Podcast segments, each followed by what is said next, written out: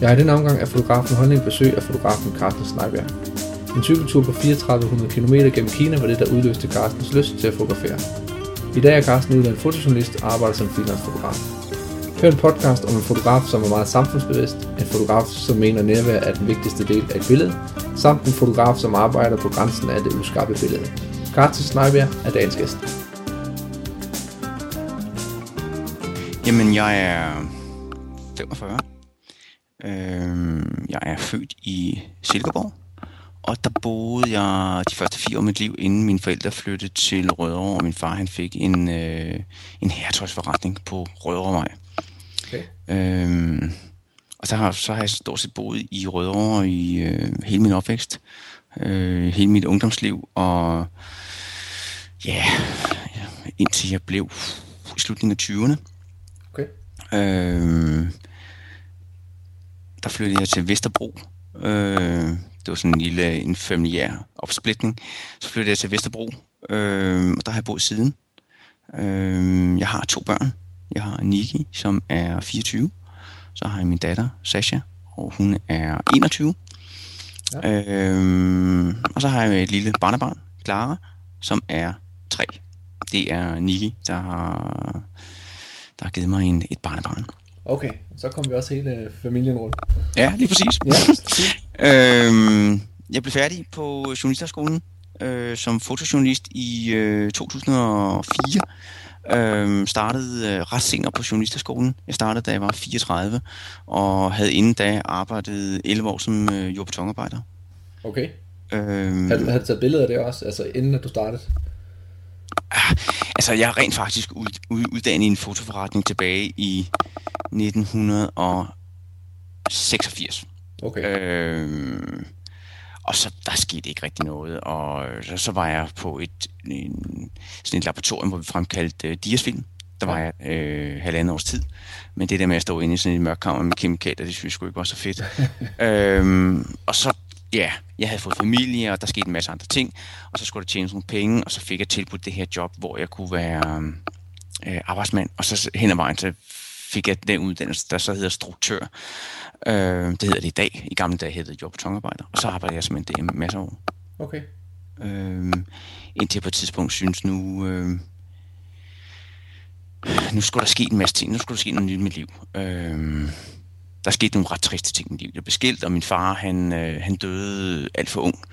Øh, han blev igen 58. Og så havde jeg ligesom... Der var sket en masse ting op i mit hoved. Jeg tænkte, nej, nu, det, det, det er vist nu, at jeg skal til at, at tage mit liv op til revision og se, hvad, hvad for en retning jeg, jeg gerne vil gå. Øhm, og så var det, jeg øh, at rejse. Jeg cyklede ned gennem Kina og Vietnam alene. Altså fra, fra Danmark eller? Eller, Ah, dog, nej, okay. Jeg fløj til, jeg fløj til Beijing, Ja, så tog jeg noget af af turen med tog og sådan noget. Men derfra så, ellers så cyklede jeg gennem nogle af provinserne i Kina og hele vejen ned gennem øh, Vietnam. ja. Og, og på det tidspunkt, der, der, der havde jeg allerede på forhånd øh, øh, man hedder, øh, aftalt en masse foredrag, spillet foredrag for en masse aftenskoler. Så jeg var ligesom tvunget til at tage billeder. Jeg anede jo ikke, hvad for nogle billeder jeg kom hjem med, om jeg overhovedet kunne finde ud af at fotografere. Øh, og på det tidspunkt, der havde jeg sådan en, en Nikon F3T. Øh. Og der havde jeg en 50 mm til, og jeg havde en 85 mm. Ja, Og øh, en af min søsters, øh, eller min svors gamle venner, øh, snakkede med på det tidspunkt, han var selv øh, pressefotograf, og så spurgte jeg ham, skal jeg købe en sådan en 70-200, eller hvad skal jeg købe? Så sagde han, nej for fanden, du skal købe en hvidvinkel.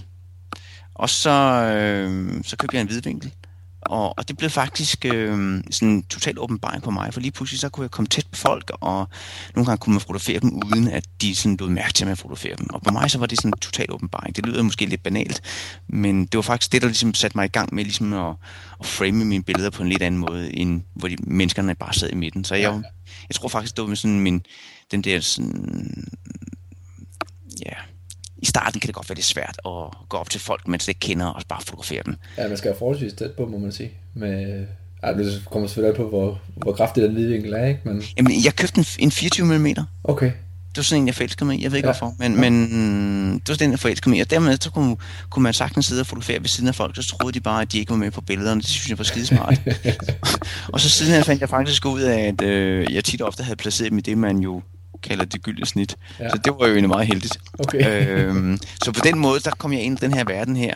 Øhm, og det var jo fedt. Øh, og så startede jeg så i 2000, 2000 øh, på journalisterskolen, og i 2004 var jeg færdig. Ja. Okay. Og så, så gik du altså, så gik du i gang som, som selvstændig fotograf derefter, eller... Ja, fordi der var jo... på nogle blade, eller, eller noget? Nej, altså jeg, jeg gik i gang med at være selvstændig, og, og var på, på et tidspunkt også øh, til samtale lige efter øh, på, på en af, af aviserne. Ja. Øh, men, men, men til selve jobsamtalen, der blev jeg enig med redaktøren om, at jeg ikke var den rette til det, fordi at at, at jeg havde måske nogle, nogle større behov for ligesom at komme ud og, og lave noget, nogle af de historier, som jeg synes var vigtige, og, og det ville han ikke kunne, kunne man hedder, mig. Nej. Og så besluttede jeg mig egentlig for, at nej, så skulle det ikke være det. Okay. Øhm, og, og, på det, og på det tidspunkt havde jeg stort set ingen kunder, og jeg stod også og rystede på hovedet, da jeg igen stod nede på gaden foran min, min cykel, og så tænkte, hold da kæft, nu har jeg sagt nej til et job, som var forholdsvis velbetalt, og ja, men øh, jeg, blev, jeg blev faktisk glad for det. Altså, jeg har været glad for det, at være freelance. Det er jo som sagt nu. Ja. Jamen, øh, hvad, hvad gjorde du så øh, dengang for at få nogle kunder i butikken? Gik, du, var... gik du på kompromis, og så sagde okay, så, så må jeg bare tage portrætter ude i en køre? Jamen, det er faktisk det, man gør som freelance. Øh, ja? altså, de fleste, som jeg kender, det, det er faktisk det, de lever af. Det er at, at lave portrætter. Øh, Øh, og, og, det, og det kan jeg faktisk meget godt lide. Jeg kan godt lide at lave portrætter. Ja. Det, det, det er ikke så meget det. Jeg tror egentlig bare, at øh, det, jeg sagde nej til på den avis, det var nok, at, at der vil være en masse dagligdags opgaver, som lige præcis på den avis, som jeg ikke vil synes var, vil være så interessante. Men, men nej, jeg, jeg, jeg, jeg begyndte at, øh, ligesom alle andre, der er man nødt til at gå ud og banke på døre. Ja. Øhm, og det er, bare, det er bare rigtig, rigtig svært. Det er svært at gå ud og banke på døre, fordi næsten alle magasiner i dag, eller det har de jo, de har jo nogle fast tilknyttede fotografer. Så hver gang der kommer en ny en banker på døren, øhm, så skal de jo tage stilling til, om de har lyst til at skifte vedkommende ud med en af dem, de har i forvejen, og i forvejen har samarbejde, og i forvejen kender ja. vedkommende stil og personlighed, og, øhm, og hvad kan man sige... Øhm, øh, også den, den måde, som personen leverer på. Det handler meget om, at man, at man ikke skal behøve, forklare fra start af, hver gang, hvad det er, man gerne vil have. Ja. Øh, og det tror jeg egentlig, at der er mange magasiner, der ikke gider. Hvis jeg har et, et velfungerende samarbejde med en fotograf, så tror jeg ikke, de har lyst til at tage andre fotografer ind, Øh, altså, men, så, så skal der nok meget til i forbindelse med hans billeder, så de lukker op. Ja, det skal der nemlig. Øh, det skal der jo. Eller, øh, og, og derfor der er det svært. Og, og tit og ofte er det sådan, at redaktørerne, så når de så flytter, flytter øh, stilling, så har jeg også en idé om, at de som oftest også tager deres øh, faste fotografer med sig. Ja. Øh, hvis de har et godt samarbejde med dem fordi så tager de det med, med videre, og så er det nemmere for dem at starte op i en ny stilling, for så ved de, den stil kan de lide, og fotografen kan de stole på, og sådan og sådan og sådan. Det er meget nemmere. Ja. Jeg, kan, jeg kan sagtens følge dem i, at de gør det. Og dermed er det bare enormt svært at komme til samtale og vise øh, sine billeder på de forskellige magasiner. Øhm, og også fordi der er så mange, øhm, så øh, har de også en vis kvote for, hvor meget tid de egentlig kan afsætte til at møde, mødes med, med, med, med nye fotografer, ja. hvilket jo også er meget forståeligt. Men, men, øh, men man kan sige sådan stille og roligt, så fik jeg hul, og så kom der en opgave der, og en opgave hist og pist og sådan noget. Og så, øh, og så gik de stille og roligt i gang. Jeg tror, der gik, der gik sådan et år til halvanden, øh, før det sådan rigtig kom i gang. Ja. Så vidt jeg husker, altså det, det som egentlig virkelig kickstartede mig, det, jeg ved ikke hvorfor, men, men på et eller andet tidspunkt, så skete det i efteråret 2005. Øh, jeg fik en fantastisk opgave øh, for Berlinske Nyhedsmagasin, som skulle bruge en reportagefotograf. Øh, og så øh, blev jeg kontaktet og kom til samtale, og, og da jeg gik derfra, så øh, skulle jeg ud og, og lave reportage fra, øh, hvad var det? Var det seks eller syv store byer i verden? Okay. Øh, det var en fantastisk opgave at gå derfra at vide, at, at man nu skal en uge afsted til, jeg vil huske, så var det Berlin, øh, ja. Berlin, øh, Moskva, Dubai, øh, Bangalore i Indien, Shanghai i Kina, øh, Atlanta i USA og, og Sao Paulo i Brasilien. Jamen, var det så for at så afdække en, nogle bestemte historier, Jamen, eller var det bare for at linke op med deres journalister? Eller? Jamen, jeg skulle, jeg skulle linkes op til med en af deres øh, journalister, som skulle med på den her tur, og så handlede det om de, øh, om de nye ø- økonomiske øh, storbyer. Ja. De steder, hvor ligesom at øh, økonom, økonomien boomede. Øhm, og det var simpelthen de steder, hvor vi så tog ud og så lavede forskellige øh, reportager. Altså journalisterne havde, havde samtaler med forskellige folk, som jeg så skulle portrættere. Ja. Siden af det, så skulle jeg så lave stemningsbilleder og reportagebilleder for de enkelte steder, så læserne kunne få en, en fornemmelse af, hvad det var for en, en stor by, og hvad der, hvad der var, der skete. Okay, hvor lang tid brugte du på det? Jamen, jeg var en uge i hver by. En uge i, i hver by, okay. Og var det så et ansættelsesforløb, der løb over flere år, eller? Nej, nej, nej, nej. Det, det, det forløb hen over et halvt år, tror ja. jeg var. Altså, det, det, det startede, den første tur var, så vidt jeg husker, i november, så var der en i december, så var der januar, februar, marts, og så den sidste. Så det var sådan ret intenst? Ja, det var vanvittigt intenst, altså. Ja. Og af en eller anden årsag, så havde jeg på det tidspunkt øh, super travlt, og der var en masse opgaver, øh, udenlandsrejser, der faldt ned oven i hinanden. Jeg ved ikke, hvad pokker der skete på det tidspunkt, men det var ligesom om, at øh, øh, den fotografiske gud, han har set så mild på mig, og han gav nakken på mig. Jeg ved, jeg ved ikke, hvad der skete. Øh, men det var, det var super, super spændende, og jeg havde vanvittigt travlt. Øh, men det var meget interessant. Okay. Det var virkelig interessant. Også fordi der, der, der blev givet råderum til, at, at jeg skulle ud tidligere om morgenen og ligesom finde lyset og stemningen og pulsen af byen, og, og så i løbet af dagen, hvor lyset var knap så godt, der kunne man tage alle de der portrætter, og så igen om eftermiddagen, og i den blå time om aftenen, der kunne jeg så øh, fortsætte med at lave reportagebilleder. Okay. Øh, så det var, det, var nogle, det var nogle hektiske uger, og jeg var som regel rimelig træt, når jeg kom hjem, men det var meget, det var vanvittigt spændende. Må, må sådan nogle sådan type billeder, må de, øh, må de blive behandlet i Photoshop? Ja, ja. Det må de godt. De får den helt store tur. Ja, det... Jeg, jeg, det altså, jeg, altså, som jeg betragter Photoshop lidt som, som for eksempel, at en journalist, han går jo ud i byen, så laver han jo noter. Ja.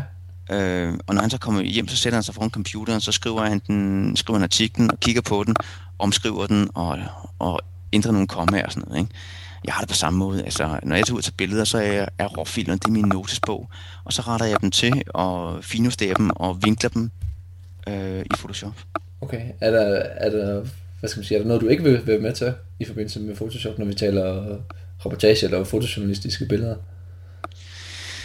Ja, det er der da helt klart. Altså, vi, altså, lige pt. der har vi en stor debat kørende vedrørende, hvad vi må, hvad vi ikke må. Men, men altså, det handler i bund og grund jo om, at, at dem, som sidder og ser på mine billeder, de skal jo, de skal jo tro på dem. Ja. Øhm, så dermed kan man sige, øh, grænsen er jo nået, når folk ikke længere tror på mine billeder. Øhm, det er så en af de grænser. Og så har jeg jo også nogle af mine, mine, mine indre grænser, kan man sige. Det er jo, at øh, altså, jeg må jo ikke øh, altså, lige sætte to billeder sammen og lægge morgen i hinanden, eller øh, fordi hvis der er to personer, som måske står bedre, hvis jeg lægger morgen i hinanden, eller jeg kan ikke tage en, en, en due for eksempel, og lige kopiere ind og sådan ting. Det er, det er fuldstændig forbudt. Jeg kan ikke bede folk om at gøre det, de lige gjorde en gang mere. Nej. Så når, vi, så når vi taler redigering, så er det justering af farver og toner osv.? Lige præcis. Ja, præcis. okay. Ja. Hvordan, øh, hvordan går man så fra at, at være en uge i, i hver store by til at blive øh, Canon-ambassadør, som du er i dag? Jamen, øh, Canon... Eller jeg kan også spørge, hvordan, du, du sagde, du startede med at bruge Nikon. Hvordan kan det så være, at du skifter over til Canon derefter? Det skete faktisk ikke, inden jeg startede på journalisterskolen. Øh, jeg havde øh, på den, jeg var først ude på den her cykeltur gennem Kina og Vietnam, og så havde jeg en, en tur mere efterfølgende, hvor jeg var afsted et halvt år, hvor jeg på den tur skulle efterprøve mig selv mere som, som fotograf, som jeg havde, en havde talentet til og, og måske at kunne gøre det, øh, eller trække det lidt videre. Ja. Og på det, den tur, der havde jeg så to kameraer, men der var så også en Nikon-kamera. Men det, der skete, det var, at da jeg så kom til på, på journalisterskolen, og jeg gik til optagelsesprøve, der forsøgte jeg først et år, og der havde, det var halvandet år efter, jeg havde været på den her cykeltur. Og der var jeg simpelthen så grøn. Jeg anede ikke, hvad fotojournalistik var. Jeg vidste ikke, hvordan man sammensatte en historie og alle de der ting. Øhm, Så jeg manglede, øh, jeg manglede lige en lille smule for at blive optaget det ene år. Og så tænkte jeg, nej, hvor der være til næste år, der må jeg optimere det. Og så gik jeg ud, og så fik jeg købt noget andet udstyr. Jeg gik ud og købte Canon-udstyr, og jeg stod og kiggede på Nikon og Canon. Skal jeg have. Jeg tror, det var en... Var det, hvad hed det dengang? De hed en F5, tror det var. Ja. Og dengang var det en EOS 1N. Det var det, de der to flagskib hed engang. Jeg stod og kiggede på dem, og så tænkte jeg, skal det være Nikon, skal det være Canon? Så begyndte jeg at kigge på dem, fordi jeg var egentlig ikke heldig omkring det ene eller det andet. Nej. For på det tidspunkt tænkte jeg, jamen nu kan jeg vælge hvad som helst. Øh, og så handler det egentlig bare om komforten i dem simpelthen. Øh, hvor føler jeg, at det kamera ligger bedst hen i hånden? Og jeg følte egentlig, at Canon det lå bedst i hånden. Jeg synes, øh, Nikon-kamera havde øh, for mange knapper, og, og det lå anderledes i hånden. Øh, så det var egentlig mere sådan ergonomien, og der, det gjorde simpelthen, at det kamera det lå bedre i min hånd. Og det var det, jeg valgte. Okay. Øh, jeg, jeg valgte så heller ikke særlig rigtigt i form af øh, objektiver, kan man så sige. For jeg valgte en 1735 og en 70-200. Ja. Det var helt hat og briller øh, i forhold til, hvad jeg bruger i dag. Ja. Men øh, Hvad bruger du så i dag? jamen, i dag bruger jeg faktisk kun faste objektiver. Og hvad, hvad er baggrunden for det? Øh, for det første så er de mere lysstærke, øh, for det andet så tegner de bedre end zoomobjektiverne. Øh, og, for det, og for det tredje, øh, så fungerer det bedre op i min hoved med øh, faste objektiver. Altså, jeg kan godt lide at bevæge mig hele tiden. Ja. Øh, zoomobjektiverne synes jeg... Øh, jeg har en tendens til altid at få dem skruet i bund, så havner jeg nede på 17 mm hele tiden. Øh, og så sidder jeg ærger mig gul og grøn, når jeg kommer hjem og ser på mine filer. Okay. Øh, det har jeg svært ved at styre, fordi jeg har en, en tendens til at lige, jeg skal lige en tand tættere på, og så ryger den ned fra 24 til 22, fra 22 til 18 og fra 18 til 16. Og så er lige pludselig så er vi dernede på den der afstand hele tiden, hvor alting bliver fuldstændig fortegnet i hjørnerne. Øhm, så har jeg egentlig bare lært, øh, at min, min måde at fotografere på fungerer bedre, når jeg har bruger faste objektiver. Ja. Det var Og også, de er også væsentligt mere lysstærke. Øh, dem jeg har, det er jo 1.4 objektiverne. Ja. Øh, og de, de hiver jo to blænder i forhold til alle zoom- zoomobjektiver. Men går du, går du ofte helt derned på, eller helt derop, kan man sige, på øh, 1.4? Og meget, meget tit. Ja. Øh, både til portrætter og, og reportage. Okay. Øh, fordi det giver sådan en, en lækker blødhed til, til billedet, og man har en, en god evne til at øh, kunne dusche helt baggrunden fuldstændig ud, ja. hvis den er generende. Mm. Øh, det er lidt sværere, hvis man skyder på blinde 11. Ja, det må man sige. Men altså, jeg tror også meget, det handler også meget om, det kan handle om stil. Øh, der, der er nogen, der gør det meget mere bevidst. Øh, det kan også handle lidt om, nu er det det, der er oppe i tiden. Øh, fordi det er der jo også inden for fotografi til nogle modeting. Ja. Men, øh, men jeg kan godt lide det til portrætter og nogle gange også til reportage. Ja. Og nogle gange så er det bare nødvendigt, hvis man står inde i et, i, i et mørkt rum, og der bare ikke er mere. Og, øh, og jeg er ikke særlig god til at gå højt op i ISO. Øh, så kan jeg bedre lide at køre med en stor blændeåbning og en, en længere lugtid. Ja. Ja, for det er jo også det, når man, når man går ind på en hjemmeside og, og ser billeder, og jeg, også når jeg kigger på de billeder, du har, du har sendt mig, så er, det, så er der nogle af de billeder, der er meget øh, karakteristiske ved, at, at det hele faktisk er, er sløret. Ja, det er rigtigt. Øhm, Og af, af en eller anden årsag, så virker det jo egentlig rigtig, rigtig godt, kan man sige. Øh, jeg, jeg synes, det er meget sjovt, at jeg sad og så det igen, og, og når man ser billederne, jamen, er det, er det fordi, at du bevæger dig lige på grænsen af, hvad, hvad der er okay, at det virker, tror du, eller hvad er det, der gør, at, at de virker?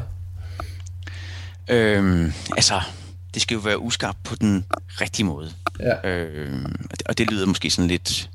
Ja, hvordan skal man forstå det? Øhm, men ja, altså det, som uskarpheden kan tilføre et billede, øh, det er en, en, en, en sårbarhed, øh, men det er også en, en uhygge. ja, Øh, så, så jeg øh, lidt afhængig af, hvad det er for en historie, man laver, så kan øh, synes jeg, at jeg på den måde kan tillægge det øh, nogle forskellige betydninger øh, og nogle forskellige vinklinger. Øh, og samtidig så synes jeg også, det kan, det kan være med til at netop at, at, at give en, en, en, en sårbarhed, som, som jeg synes er sværere ved at fange, hvis de står helt crispy. ja. Men tror du ikke også, det er et spørgsmål om at så ramme lige præcis, fordi hvis du giver den for meget, så, så dur det ikke, og giver den for lidt, så dur det slet ikke. Jo, det, det er jo sådan en balancegang. Det er jo den, der, den, den, den gyldne en 15. del. Øhm, Og så kan man sige, jamen står man så og ryster kameraet, eller hvad gør man? Og nej, det gør jeg faktisk ikke engang. Øh, jeg fotograferer egentlig bare på en 15. del. Og, og, Når du siger en 15 del, hvad mener du så? Ja, min, min lugtid er en 15. del. Ja, okay. Ja. Øhm, og der er det jo bare spørgsmål om, at, at folk enten bevæger sig, eller jeg ikke øh, ryster lidt på hånden, eller ja, det er sådan nogle faktorer, der er med til at gøre, at, at, der, at der kommer det der lille moment, der er nok til at gøre, at det bliver en lille smule uskarpt, og dermed får øh, den ekstra dimension, som jeg synes kan være med til at øh, tilføre billedet noget, som, som, som højner det. Jamen, øh, helt enig. Det, det er ret interessant at se i hvert fald. Mm. Hvordan, øh, hvordan blev du kendt ambassadør? Jamen, øh, jeg var... Jeg var, så vidt jeg husker, var jeg lige kommet hjem fra Calais i Frankrig, hvor jeg... Øh, jeg kan ikke huske, om jeg havde været dernede, eller om jeg var... Nu, nu bliver jeg lidt i tvivl, nemlig. Det er også ligegyldigt. Ja. Men, men, men som sagt, jeg, jeg øh, øh, var startet ud i 2010, og havde inden da lavet øh, en, en, en del reportager, som var sådan lidt blødere af karakter, altså modeugen, øh, øh, øh, indisk brydning og sådan nogle historier, som havde sådan lidt blødere karakter. Og jeg var, var, sagde, du, sagde du indisk brydning? Ja, indisk brydning. Altså det, der hedder kushti. Øh, okay. Så øh, jamen, du, der er nogle af billederne, som også er med i slideshowet, og der vil du kunne se dem. Ja. Øh, meget, meget smukt. Og der havde jeg lavet en helt det sådan bløde historie, og jeg var kommet til det punkt, hvor jeg havde lyst til at fordybe mig i, i nogle historier, som var meget mere samfundsrelevante, ja. øh, og som gik ind og, og satte spørgsmålstegn ved øh, den måde, som, som, som vi håndterer nogle ting på. Og, og der havde jeg længe gået og overvejet at, øh, at, at lave en historie om, om Fort Europa, altså illegal immigration ind til Europa. Jeg kunne godt tænke mig at, ligesom at se sådan, med det menneskelige øje, hvad, hvad er det for nogle konsekvenser, der har for de mennesker, der kommer hertil, og, og hvordan påvirker øh, Europas politik og Dublin-konventionen, øh, hvad, hvad betyder det for de mennesker, der kommer hertil? Ja. Øh, og, øh, og, og der havde jeg så fundet frem til, at man i øh, Nordfrankrig, Normandiet, øh, helt ude ved kysten i kystbyen Calais, øh, der var der en, en klave, øh, kan man sige, hvor at, at rigtig mange illegale immigranter strandede i deres forsøg på at komme til England. Okay. Og der havde jeg været nede og, og lave en historie sammen med, øh, med en journalist, og der havde jeg været nede en uge. Øh, Øh, og der var jeg så kommet tilbage, så vidt jeg husker, og havde fået lavet mine billeder og sådan noget, og der kontaktede jeg så Canon, øh, for at høre dem, om de kunne tænke sig at være med til ligesom at øh, hjælpe mig videre med det her projekt, fordi jeg havde nogle flere, eller journalisten og jeg havde nogle flere historier i støbeskeen. Var det noget, af de, de gjorde på egen hånd? Ja, altså, jeg ringede til dem. Nå, men du tænker på dig og journalisten, altså den... Ja, fuldstændig. Ja, okay, fuldstændig. ja. Men, men det er typisk min historie. Det er sådan, eller mange af dem, det er, det er på egen hånd. Ja, ja.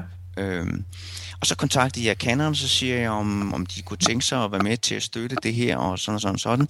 Og øhm, ud fra Canons side, der havde de åbenbart lagt mærke til mig for tidligere af.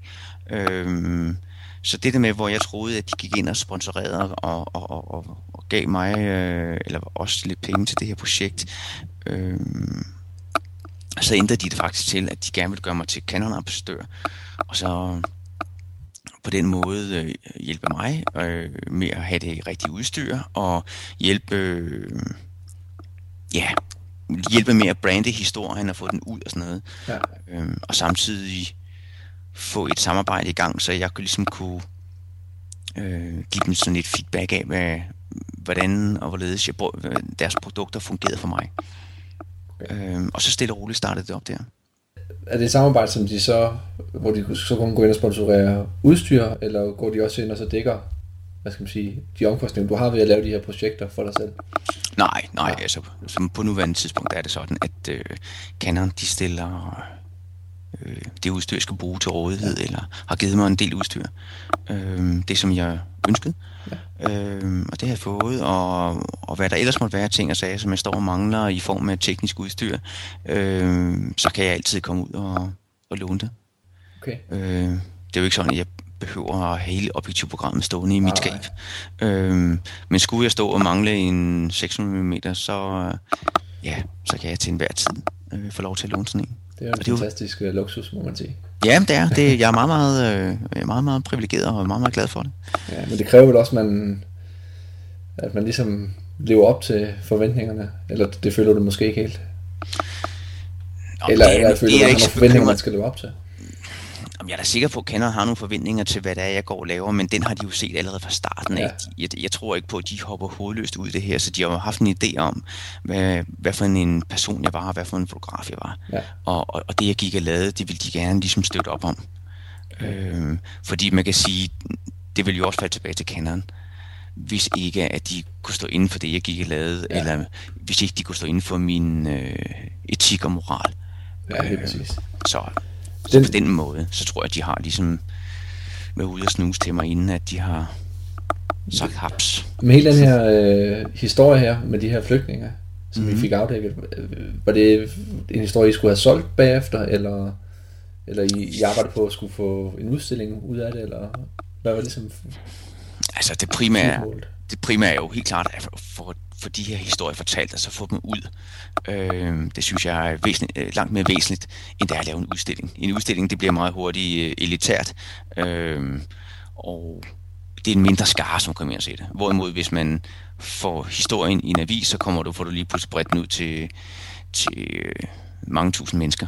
Ja. Og hvis du samtidig kan få den bredt ud øh, sådan på verdensplanen eller til andre lande, så er det jo endnu bedre. Det er jo det, er jo det der ligger til, til grund for, øh, at, at jeg er fotojournalist, det er, at jeg har noget på hjertet, jeg har nogle historier, jeg gerne vil fortælle, og, øh, og så er det mit håb, at der er nogen, der, der lytter til min historie, og, og endnu, endnu bedre, hvis der er nogen, der ligesom øh, enten tager, øh, tager hænderne op i lommen og laver noget handling, eller folk de får en, en refleks, de reflekterer over, hvad der er, der er foregået, og dermed begynder måske at ændre deres, øh, deres tankesæt i forhold til de her problemer. Ja. Eller generelt måske. Det er jo det, der, det, det, det, det som jeg øh, er, er mest glad for at høre, det er, hvis, hvis min historie, de har gjort indtryk, og folk de tænker over tingene. Ja. Øh, fordi så mener jeg, så har jeg jo gjort mit arbejde øh, godt, og har, har gjort det, som jeg skal, og det, som jeg kan. Øh, fordi når jeg kommer ud og fotograferer øh, nogle af de her steder, så kan jeg jo ikke ændre de her menneskers liv øh, på, på, på, på et splitsekund, og nogle gange kan jeg ikke gøre noget som helst. Men, men det jeg kan, det er, at jeg kan fortælle deres historie, så jeg kan håbe på, at der sidder nogle mennesker derude, som for det første øh, reflekterer over tingene, eller at der er nogle politikere, der begynder at tage handling. Ja. Er du en lille smule idealist? Jamen, det tror jeg, man er nødt til at være. Øh, som fotojournalist, eller? Jamen, jamen, eller, eller bare som menneske generelt?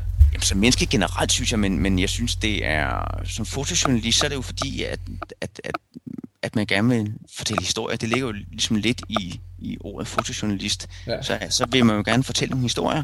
Øh, hvorimod, hvis jeg havde været reklamefotograf, så øh, er, går jeg man i en anden retning. Ja. Øh, men, men jeg kan godt lide at fortælle historier, øh, og jeg kan godt lide at, at, at komme tæt på andre mennesker, og komme ind i andre kulturer, og, og selv blive klogere også. Øh, så man kan sige, det er jo det er da klart, at, at man som menneske er også er nødt til at være nysgerrig for at kunne gøre de her ting.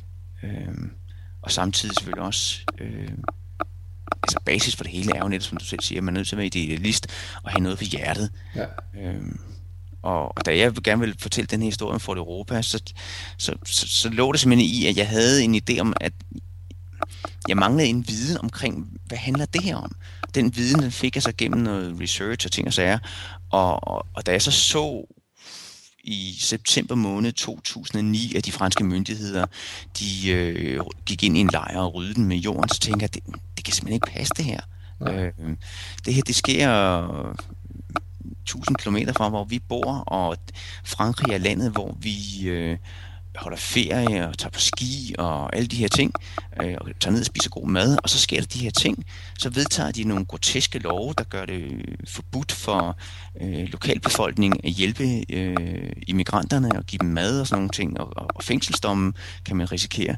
Jeg tænker, det, det kan simpelthen ikke passe. Det er, noget, det, det er simpelthen nødt til at afdække. Ja. Øh, så, så jeg, jeg var jo blevet indineret over øh, den måde, som tingene blev håndteret på. Okay. Hvor øh, i dag, hvor kommer øh, hvad skal man sige, indtægten, hovedindtægten fra? Jamen, det kommer jo primært fra, fra de kunder, jeg har, og det, øh, det er forskellige fagmagasiner, øh, aviser øh, og enkelte private virksomheder. Men er det hvor, stadigvæk, hvor det primært er portrætter, eller hvor at stilen bliver holdt ligesom, ja. som man ser øh, i de billeder, du, du har, du har sendt her? Jamen, det, det er jo både og. Det kommer lidt om, hvad for en, en kunde det er, men jeg forsøger, jeg forsøger en ret langt hen ad vejen, at når de der fagblade blandt andet, øh, og aviserne, når de hyrer mig, så mener jeg, så hyrer de mig. Så hyrer de jo Carsten Snejbjerg, og så hyrer de min stil, og den måde, som jeg er på. Ja. Og så går jeg ud og, og er mig selv og fotograferer, som jeg har lyst til, og det, som jeg synes virker. Øhm, og det, og det kan være det kan være uskarpt, og det kan være sort-hvid, og det kan være en masse andre ting. Øhm, alt efter hvad for en periode man lige er inde i. Øhm, Men er det så sjældent, at kunden blander sig i, hvad for nogle billeder de egentlig gerne vil have? De, de ved bare, at det du leverer, det er i orden. Jamen det er også lidt med forskel. Jeg har blandt andet en kunde, som aldrig nogensinde blander sig i, hvad der for nogle billeder hun får. Okay. Hun, øh, hun beder om at få to portrætter af hver person til, øh, til hver af hendes magasiner. Og der laver jeg typisk to-tre portrætter til hver. Det vil sige øh, to-tre forskellige personer, der skal portrætteres. Ja. Så, så, og hun skal have to billeder hver. Okay. Og øh, til, hvert, til hvert af de der magasiner, der laver jeg et eller andet. Og det tænker jeg, hvad gør jeg nu til det her magasin, og hvad har jeg lyst til den her gang? Og det kan være lige fra til shift til øh, nettefotografering til øh, fotografering med et øh, Lomo filmkamera, plastikting. Det kan være, øh, at de alle sammen bliver fotograferet på en blå, blå baggrund eller har en grøn elefant i hånden. øh, og, og, det er, og det er jo en fantastisk kunde. Altså, det må man sige. Så kan man være kreativ og få penge for det samtidig. Det er jo helt fantastisk. Fordi det er, jo, det er jo ret vigtigt, at man konstant er inde i en eller anden form for øh, løbende udvikling. Ja.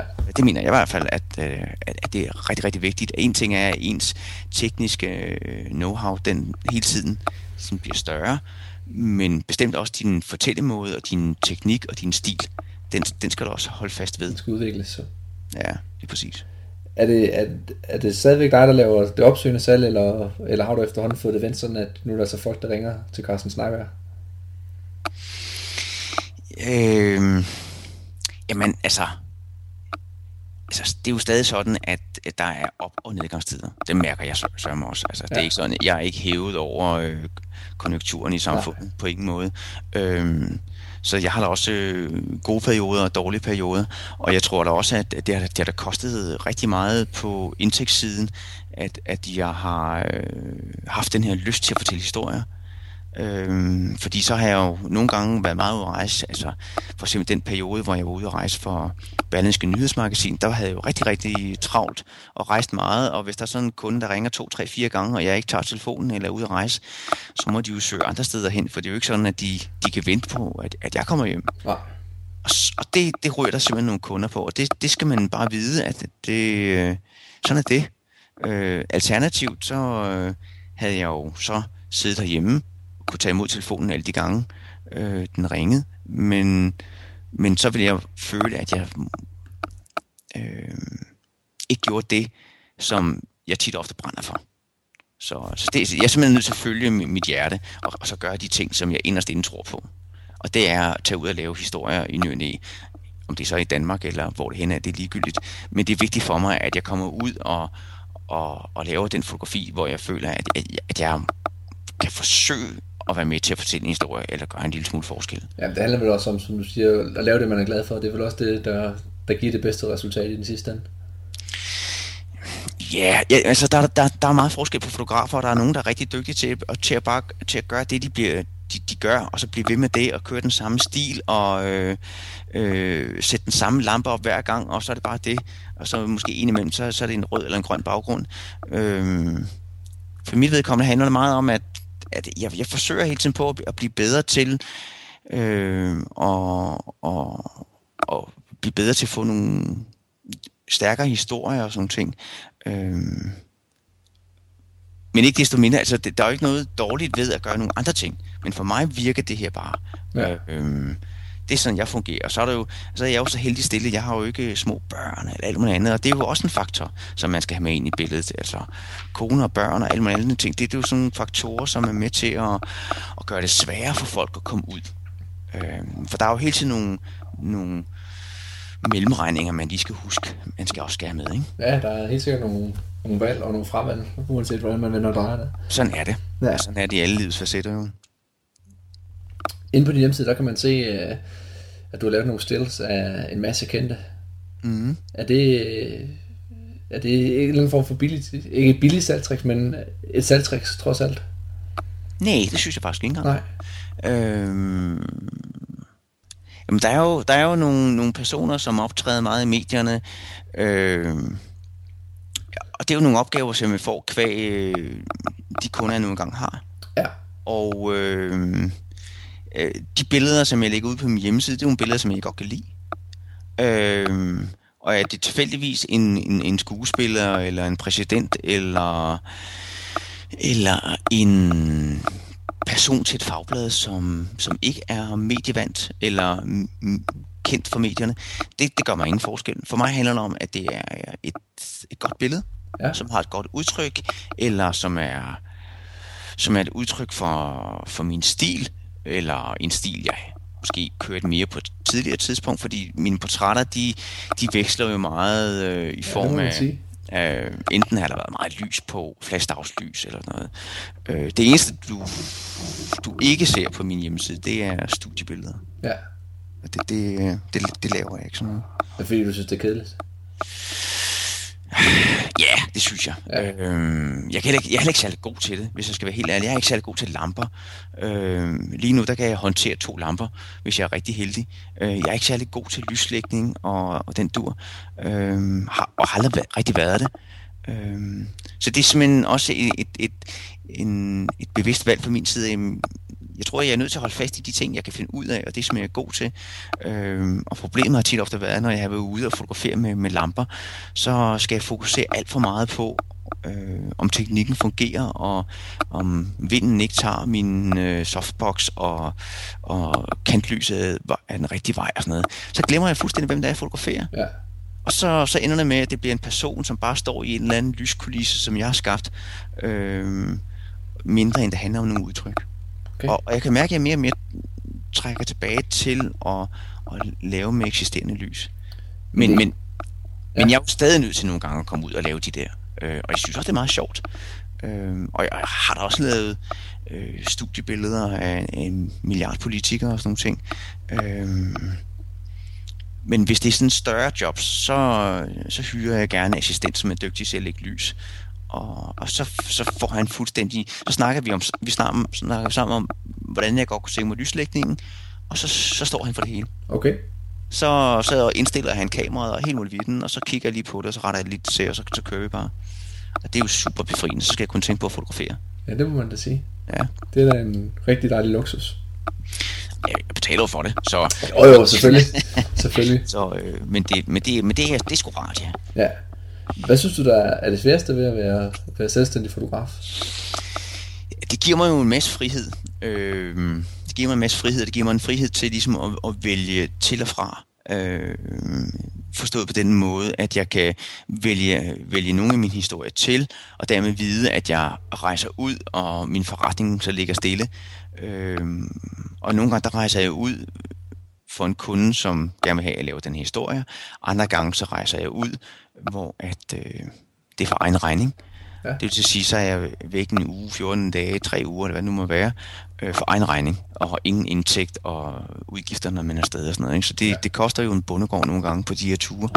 Øh, men, men for mig, så, så løfter det mig som menneske, og det løfter mig som, som fortæller, og det løfter mig forhåbentlig også som, som fotograf. Øh, og det er med til hele tiden at... Øh, øh, bibeholde min, mit engagement og min lyst til at øh, fortælle historier. Ja. Øhm, okay. Og så kan man sige, at minus er jo så, at, at du har jo en forretning og en privat økonomi, der også øh, helst skulle nogenlunde balancere, men, men, men der er man jo også nødt til at tage nogle meget bevidste valg. Altså, for eksempel nu bor jeg på, øh, på Vesterbro i en lille toværelses lejlighed med øh, toilet på bagtrappen. Ja. Øh, og det er jo også et valg. Altså, jeg kunne godt have valgt anderledes, og så fundet mig en, en større lejlighed, der kostede tre gange så meget, og med, med et fint toilet og sådan ting. Men det vil bare gøre det endnu sværere for mig at tage ud og lave det, det som jeg brænder mest for. Ja, så har du nok også været tvunget til at skulle lave, hvad skal jeg sige, det kedelige arbejde, ikke? Lige præcis, og dermed så er, så er det sværere for mig at komme afsted. Øhm, og det gør ondt værk, når man skal afsted endnu mere så. Ja. Og, og, og så har jeg sådan lidt, jamen, det er vigtigt for mig, at jeg, at jeg er glad, øh, og hvis, øh, hvis der skal det til, at jeg får fortalt nogle historier, og, og, og føler, at jeg kan øh, få mine meninger og holdninger ud, og, og, og gøre dem øh, synlige, jamen så gør det ikke så meget, at jeg må gå på kompromis med, med min malighed på nogle andre, øh, på nogle andre områder. Det, det, det er simpelthen et bevidst valg, man må træffe sig. Altså, ja, ja. Medmindre man, man, man bare øh, får skovlet penge ind på et eller andet måde. Det, det, det, det gør jeg ikke. Nej, det er nok de færreste, der gør det. Ja, det, det tror jeg. Ja. Deltager du i nogle fotokonkurrencer en gang imellem? Ja, det gør jeg da. Ja. Øhm, er du, er du så meget kritisk med, hvad for nogle du vælger at deltage i? Ah, jeg har sådan nogle, nogle, nogle faste nogle, jeg sender ind til. Jeg sender jo hvert år ind til årets pressefoto. Ja. Jeg sender ind til World Press. Jeg sender ind til Picture of the Years International. Ja. Så sender jeg ind til uh, Best of Photojournalism. Jeg sender ind til uh, International Photography Awards. Uh, og PDN sender jeg også som regel ind til. Ja. Det er som regel dem, jeg sender ind til. Og så er der måske nogle gange, hvis der er nogle andre konkurrencer, der, der, der, der popper op, som man også sender ind. Der, der er som regel også en konkurrence i Perpignan, altså foto, Fotojournalistfestivalen i, i Frankrig. De har som regel også øh, nogle fotokonkurrencer, hvor man kan sende ind i. Ja. Øh, Hvad får du ud af at, at sende billederne ind? Synes du? Jamen, først og fremmest, så øh, kan man sige, at øh, årets pressefoto, det er den første. Så det, der sker der, det er, at jeg faktisk får holdt status over mit år. Jeg får lagt, jeg får øh, lagt alt min vaske, jeg får faktisk lagt, lagt min vasketøj frem. Ja. Så jeg får, jeg får set, man kan sige, det, det, beskidte, det beskidte vasketøj, så jeg får set, hvor, hvor jeg står henne som fotograf. Jeg får set, hvad det er, jeg har brugt mit år på. Og, øh, og øh, og som i så mange andre øh, sider af ens liv, så er det enormt vigtigt, at man nogle gange gør status over, hvor man er henne i sit liv, om der er nogle ting, man skal ændre på. Ja. Og sådan har jeg det lidt med årets pressefoto og de andre konkurrencer. Der får jeg gjort status, der får jeg lagt op, der kan jeg se, hvad der jeg har gjort, der kan jeg sige, okay, det her år, der har jeg lavet så mange kommersielle job, og jeg har lavet det der, og jeg har lavet de her historier. Det skulle være godt år. Ja. Og jeg kan se, at jeg har rykket mig og lavet nogle historier, som, som er godt fortalt, eller nogle portrætter, som er, er udtryksfulde, eller hvad det nu kunne være. Ikke? Og der på den måde, der kan jeg sidde og sige, om, om det har været et godt eller dårligt år, sådan rent fotografisk, og dermed også måske også mange gange sådan rent menneskeligt. Okay. Øh, så det er, jo, det, er jo, det er jo det primære for fotokonkurrencen. Så er der andet i det, det er jo selvfølgelig, at, at jeg får, øh, for det første får jeg historierne ud, så de dermed kan få noget mere eksponering. Ja. Og det er jo det er jo, det er jo bare fedt, altså, at, at man kan få nogle historier ud, som både kommer i aviserne og magasinet, men hvis man så samtidig kan få dem op og hænge på en væg, eller få dem publiceret på via internettet, så de ryger ud til et større og bredere publikum, så er det jo bare rigtig fedt. Er det primært kun et billede, de skal have i hver konkurrence? Nej, altså Det, der, der er jo forskellige kategorier, og der kører man enten med singlebilleder, altså ja. et enkelt portræt, eller en portrætserie, okay. eller man kører med en reportageserie, eller et, et det kan også være et sportsbillede eller en sportsserie. Så ja. man opererer med enkeltbilleder og serier. Okay. Og så er der... Øh, så er der forskellige længder af, hvor store serierne kan være. Ja. Øhm, men man kan sige, at konkurrencerne er jo også med til ligesom også øh, at sætte fokus på, på mig øh, som fotograf og som menneske, øh, og dermed øh, være med til at brede mit netværk ud til eventuelle redaktører og magasiner, ja. øh, og organisationer. Og det, er jo, og det er jo som freelance, det er jo også vigtigt. det kan jeg ikke underkende, at jeg også lever af, at, at, at folk de ser mit navn i ny og næ, og, og forbinder det med, at, øh, at jeg har vundet, øh, vundet en pris. Øh, eller har vundet flere priser, hvad man nu siger. Så på den måde kan man sige, så er det også med til at blåstemple mit navn og, og, og mit renommé og, og, og mine evner som fotograf. Ja. Øhm, fordi at hvis man går ind og kigger på mit CV, så behøver jeg ikke at, at, at sige til kunden, at, at, at, at, øh, at jeg er en dygtig fotograf. Nej. Så kan, han, han kan, og det, og det er også enormt svært, det er jo enormt uddansk at sige, jamen jeg er skide dygtig. Jeg er dygtigere end alle andre. Ja, så får man øh, banket janteloven lige tilbage i hovedet. Jamen, det, det, er bare, det, det er heller ikke særlig godt. Altså, det er bare sådan lidt... Ja, det er bare lidt ufedt at skal sidde og, og, og selv promovere sig. Så er det meget federe at sige, jamen, gå ind og kig på min hjemmeside og se, om du kan lide det, du ser. Og så kan de jo læse lidt om, min, om mig som menneske og person, og så kan de se, hvad det er, jeg har fået ud af at, at, fotografere de her øh, historier og de her portrætter, og, og, og hvad dommere i forskellige konkurrencer synes om det, ja. øh, kvæg, hvad de har, har givet mig af, af priser. Mm. Øhm, og så skal man heller ikke underkende, der er jo nogle af de her konkurrencer, hvor der er øh, nogle ganske fine priser i, i, i, sådan, i cool cash. Ja. Øhm, og, det, og de er jo også altid rare at have. Selvfølgelig, selvfølgelig er det det. I og med, når man tager på sted på de her ture og bruger en masse, masse penge. Øh, og nogle gange også med lide den tårt af, at der, at der ikke er nogen magasiner eller aviser, der vil købe ens historie, fordi deres, deres fotografer selv har været afsted. Ja så er der bare ikke noget at gøre. Så må man ligesom sige, det var bare det. Har du, har du nogensinde været dommer i en uh, fotokonkurrence? Ja, der ja. har jeg. Hvilken en? Eller hvad øh, øh, sidste år, eller var det forrige år? Der var sidste år, der var jeg med i Informationsfotopris. Ja. Jeg har sådan en fotopris for øh, fotojournaliststuderende. Dem, der har været i praktik. Så ja. kan man indsende et portfolio med billeder fra billeder optaget i deres praktikperiode. Okay. Øhm, det var 25 billeder. Der var jeg dommer. Og så i år har jeg været dommer i, i Art Rebels fotokonkurrence for nye upcoming fotografer. Ja, okay. Holder du, holder du nogle øh, workshops eller kurser? Nej. Nej. Nej, jamen altså, jeg, jeg har undervist en del på journalisterskolen, eller, og, og gør det stadig, sådan i, fra tid til anden. Jeg har de sidste, sidste par år øh, undervist sammen med øh, Thomas Nielsen og Kajse Guldberg, der havde vi øh, sådan en workshop på 7. semester. Ja. Øh, den er så i år lige hoppet ud af. Øh, men jeg kommer der stadig for, for tid til anden op på journalisterskolen. Skal jeg stadig i morgen blandt andet. Øh, så, så det gør jeg. Okay. Hvad er så den hyppigste fejl, at du ser, at øh, de her nye opkommende fotografer laver? En gang til. Jeg siger, hvad er, den, hvad er den hyppigste fejl, at du ser, at de her fotografer, de laver? Jamen, jeg ved ikke rigtig, om man kan sige fejl. Altså, altså det, som jeg synes er det allersværeste ved fotografi, det er jo nærhed. Ja. Altså, øh, de fleste øh, fotografer, øh, især dem, som har været i praktik og været på skolen i et stykke tid, jamen, de er jo dygtige fotografer. De kan sagtens finde ud af at frame, og de kan sagtens finde ud af at se farver, og øh, lave flotte billeder, og de er dygtige i Photoshop og alt det der ting, men i bund og grund, så handler det jo, et godt billede handler jo i bund og grund om nærvær. Det handler om, der er et, et udtryk, om det går ind under huden på det menneske, der ser på det. Ja. Og, og, så, så kan det næsten være ligegyldigt, hvordan pokker det ellers ser ud, og så gør det ikke så meget, at det er fuldstændig øh, opryddet og fuldstændig perfekt frame og sådan noget, men udtrykket er der, det er det absolut vigtigste.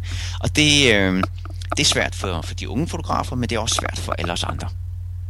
Tror du, det er sværere for, for de unge? Ikke nødvendigvis. Jeg, jeg tror igen, det handler om en masse andre ting. Det handler om, hvor meget man selv investerer i det som menneske, og det handler om den kemi, der er mellem de, de mennesker, øh, med, den, med fotografen og, og den person, eller de personer, han fotograferer, eller hun fotograferer. Øh, nogle gange er der en god kemi, og så fungerer det. Andre gange så er der en mindre god kemi, og så fungerer det knap så godt. Det er vel også derfor, at, at som du selv siger, at du går ind og bruger objektiv med fast brændemedie, fordi det, og, og, så gerne noget hvidvinkel, fordi så, så skal du altså tæt på, det er måske det, at det gør aller, allermest ondt, når man skal så tæt på et fremmed menneske. Eller hvad? Nej, nej, nej? Det bliver meget, nej, det synes jeg bare bliver meget teknisk. Det handler bare om, om, om, om det, det menneske, man fotograferer, kan føle, at man er til stede. Altså, det gælder handler om at være til stede som menneske, mere end at være til stede som fotograf. Okay. Altså, altså sætte sig ind i, i personens historie? I, jamen, jamen det, men det handler jo også om, at, at, at, at, at den person, der fotograferer, hvis for eksempel jeg kommer øh, ned og skal fotografere nogle illegale immigranter, så jeg jo, kan jeg jo ikke bare komme derned og sige, halløj, jeg er, det er mig, og jeg skal bare, jeg skal det ene, og jeg skal det andet. Nej, jeg er nødt til at møde op med noget ydmyghed. Jeg er nødt til at være enormt tålmodig, og jeg er nødt til at være rolig. og jeg er nødt til at sætte mig ind i deres sted. Jeg er nødt til at finde ud af, hvad er det for nogle mennesker, og de er nødt til at få noget af mig, og jeg får forhåbentlig noget af dem. Ja. Øh, så det handler meget mere om at komme derned og så være til stede som menneske, og så blive accepteret. Og så dermed kan man komme ind i miljøet som fotograf. Hvad, tror du, det tager tid, eller vil du sige, at det tager tid at opbygge den her, måske ikke til tillid, men altså, jo, man kan godt sige tillid til at, at kunne tage det her gode portrætbillede? Jamen, de tager, jamen, portrætbilledet, det er en side af sagen. Øh, det kan nogle gange være et, et, et splitsekund. Altså, det, det også, handler jo også om, at man er ude og fotografere en, der er vant til det. At man er ude og fotografere en, der synes, at man er sød og rar og stoler for en. Øh, eller er man ude og fotografere en, som er enormt kontrollerende, enormt bange for, hvad der skal komme ud. Altså, ja. Det er typisk noget som politikere og erhvervsfolk, de er enormt bange for, hvad det er for et billede, der kommer ud, og dermed så er de også som regel forholdsvis ret kontrollerende øh, ud i, hvad, hvad man gør, hvad man ikke gør. Ja. Øh, men i bund og grund, så går jeg ind i, til opgaverne med den samme approach, altså øh, enormt ydmyg, altså, og det er fuldstændig ligegyldigt, øh, hvem pokker det så er. Øh, det handler ikke om mig, det handler om, at, at, at, at jeg skal, jeg får noget af det andet menneske, og, og, og, det, det, og det handler om, det skal man respektere. Ja. Hvad skal, hvad skal til for at lave det her vinderbillede? Det er et godt spørgsmål. Når vi taler om presse, ikke? Ja, men jeg, jeg, tror, jeg tror, der er mange ting i det, fordi det kommer jo ind på, hvad, hvad for nogle kategorier vi snakker om. Jeg tror, hvis man snakker om portræt, så handler det ekstremt meget om nærvær. Øh, nu lige præcis i årets pressefoto. Øh, jeg kan ikke huske at have set et billede, som er taget med fladsanlæg. Nej. Øh, fordi på en eller anden måde, så synes jeg, at øh, et fladsanlæg har en tendens til at distancere tingene. At de kan gøre tingene sådan lidt mere upersonlige. Øh, det er så meget min, min egen personlige holdning. Øh, og det tror jeg, når man vægter øh, nærværet og intimiteten i, i årets pressefoto, så tror jeg også, det er sådan nogle ting, man kigger på i portrættet. Og det er nogle af de ting, der også går igen, når man snakker om reportage øh, øh, genrerne. Der handler det jo om, at man får fortalt en historie. Den skal for det første fortælles i nogle billeder, der giver en, en øh, et indsigt, øh, og, og, og et, det giver et, gør øh, et indtryk på en, men det skal samtidig også være en historie, hvor den ligesom bliver bredt ud, så man får, det viser også fotografen, han formår at evne at fortælle en historie i fem eller otte billeder, som man kommer rundt omkring historien. Det nytter ikke noget, at man laver gentagelser. Det nytter ikke noget, at man fotograferer alle billederne på den samme afstand. Og det nytter ikke noget, at man øh, for eksempel kun fotografere børn eller et eller andet Altså, det handler om, at man op i sit hoved får styr på, at man bygger historien op, så læseren kan sidde og se otte billeder og bliver klogere på hver enkelt billede, og dermed til sidst sidder med et, et, et godt overblik om, hvad handler den her historie om. Ja. Er der nogle fotografer, du, du følger rundt om?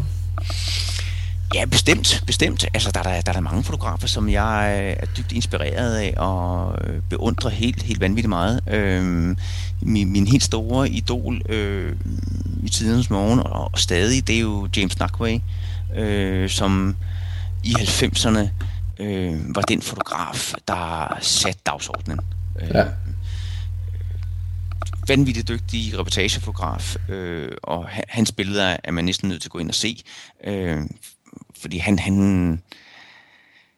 han har bare lavet så meget, som er så fantastisk. Øh, så ham var jeg meget inspireret af. Øh, lige omkring min hovedopgave, da jeg var nede i Slovakiet og lavede en historie om Roma i Slovakiet, der var jeg meget inspireret af Henrik Saksgren, som havde lavet en, en bog, øh, der hed Landet uden fædre, om om, hvad det hedder, øh, et samfund i Nicaragua, hvor det var ældre mænd, der havde en masse unge piger boende, og den gjorde et stort, stort indtryk på mig. Ja. Øh, og så var der en, der hed Stanley Green, der havde lavet øh, en bog om Tjetjenien, som, som også var øh, fantastisk.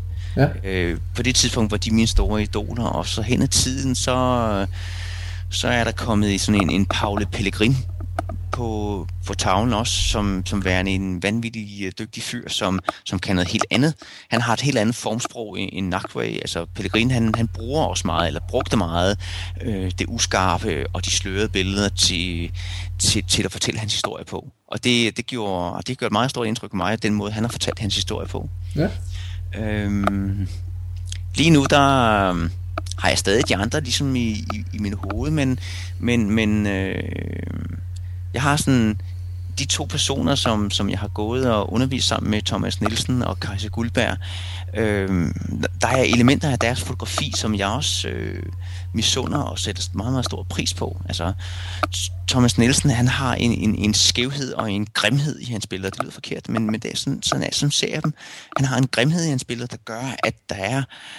Øh, der er altid en øh, sten i skoen. Ja. Øhm, og øh, og det, øh, det, det, det synes jeg er super interessant. Øhm, at han på en eller anden måde finder noget kentethed. Øhm, ja. Og Kajse Guldberg, hun er mere øh, kunstfotograf. Øhm, men hendes billeder, de har en råhed og en, øh, og en, og en skønhed og en ømhed på en helt anden måde. Øhm, så lige præcis øh, de to fotografer øh, sætter jeg meget, meget stor pris på. Ja, hvis du skulle foreslå en til næste gang, hvem øh, skulle det så være, hvis du kan det? Jamen, øh, nu kan jeg se, at du nu har du haft øh, forrige gang, der havde du en reklamefotograf. Ja. Som, som øh, byggede hans billeder meget op i lag, som jeg ser dem. Ja. Øh, den her gang handler det vist nok om, kan det passe, det er pigefotografi? Ja. Ja. Øhm, så hvis man skulle gå en anden retning, nu, det, nu har jeg snakket jeg lidt om fotojournalistik, men hvis skulle man gå en anden retning, så kunne jeg da sagtens anbefale Kajsa Guldberg, som er mere kunstfotograf. Ja. Øhm, hun er rå som få. Øhm, og, og, og jeg, jeg ved ikke om og man skal tænke så meget over øh, modtagerne øh, af dit site, men, men, men Kajsa, hun er jo kompromitløs på en masse, masse, masse områder, som jeg synes er meget inspirerende. Ja. Øh, så, så hun vil være, jeg, jeg synes, hun vil være, være velegnet til ligesom at ruske lidt i folk. Hvad, hvad er det egentlig, fotografi handler om? Øh, og det synes jeg nogle gange er meget interessant. Hvad er det egentlig, fotografi handler om? Handler det om Øh, man kan lave en masse ting i Photoshop, eller, eller man kan øh, tage et billede med 15 øh, forskellige gradationer, og dermed få øh, alt med i billedet. Øh, nej, jeg tror nogle gange, det er vigtigt, at folk de finder ind til, hvad er kernen. Og det er udtrykket, efter min mening. Ja. Øh, og det vil Kajsa uden, uden, uden tvivl give mig ret i. Ikke fordi det er vigtigt for mig. Men jeg tror, det er nogle gange vigtigt, at man... Øh, at man, man stopper lidt op og siger, hvorfor er jeg fotograf? Og det er jo både som amatør og som, og som professionel. Ja. Der er det vigtigt at stoppe op og sige, hvad er det, jeg gerne vil? Hvad er det, jeg gerne vil med mine billeder? Og hvorfor er det vigtigt for mig? Ja. Øhm. Jamen det kunne det være, at jeg skulle øh, se, om jeg kunne få fat i hende. Så kunne, det vil sikkert også klæde podcasten og, og få en, en kvindelig fotograf ind over. Ja, men hun er, hun er, jeg synes, hun er en af de absolut øh, mest rå kvinder, øh, pt. Øh, i dansk fotografi. Øh, så, så jeg er meget, meget, øh, meget, meget imponeret over det, hun går og laver. Du har lyttet til endnu en omgang af Fotograf med Holdning. Hvis du kunne lide, hvad du hørte, er du velkommen til at gå ind på iTunes, give den en håndfuld stjerner og en god anmeldelse. Hvis du tilmelder dig nyhedsbrevet, vil du modtage podcasten næste gang i god tid før alle andre. Tak fordi du lyttede med.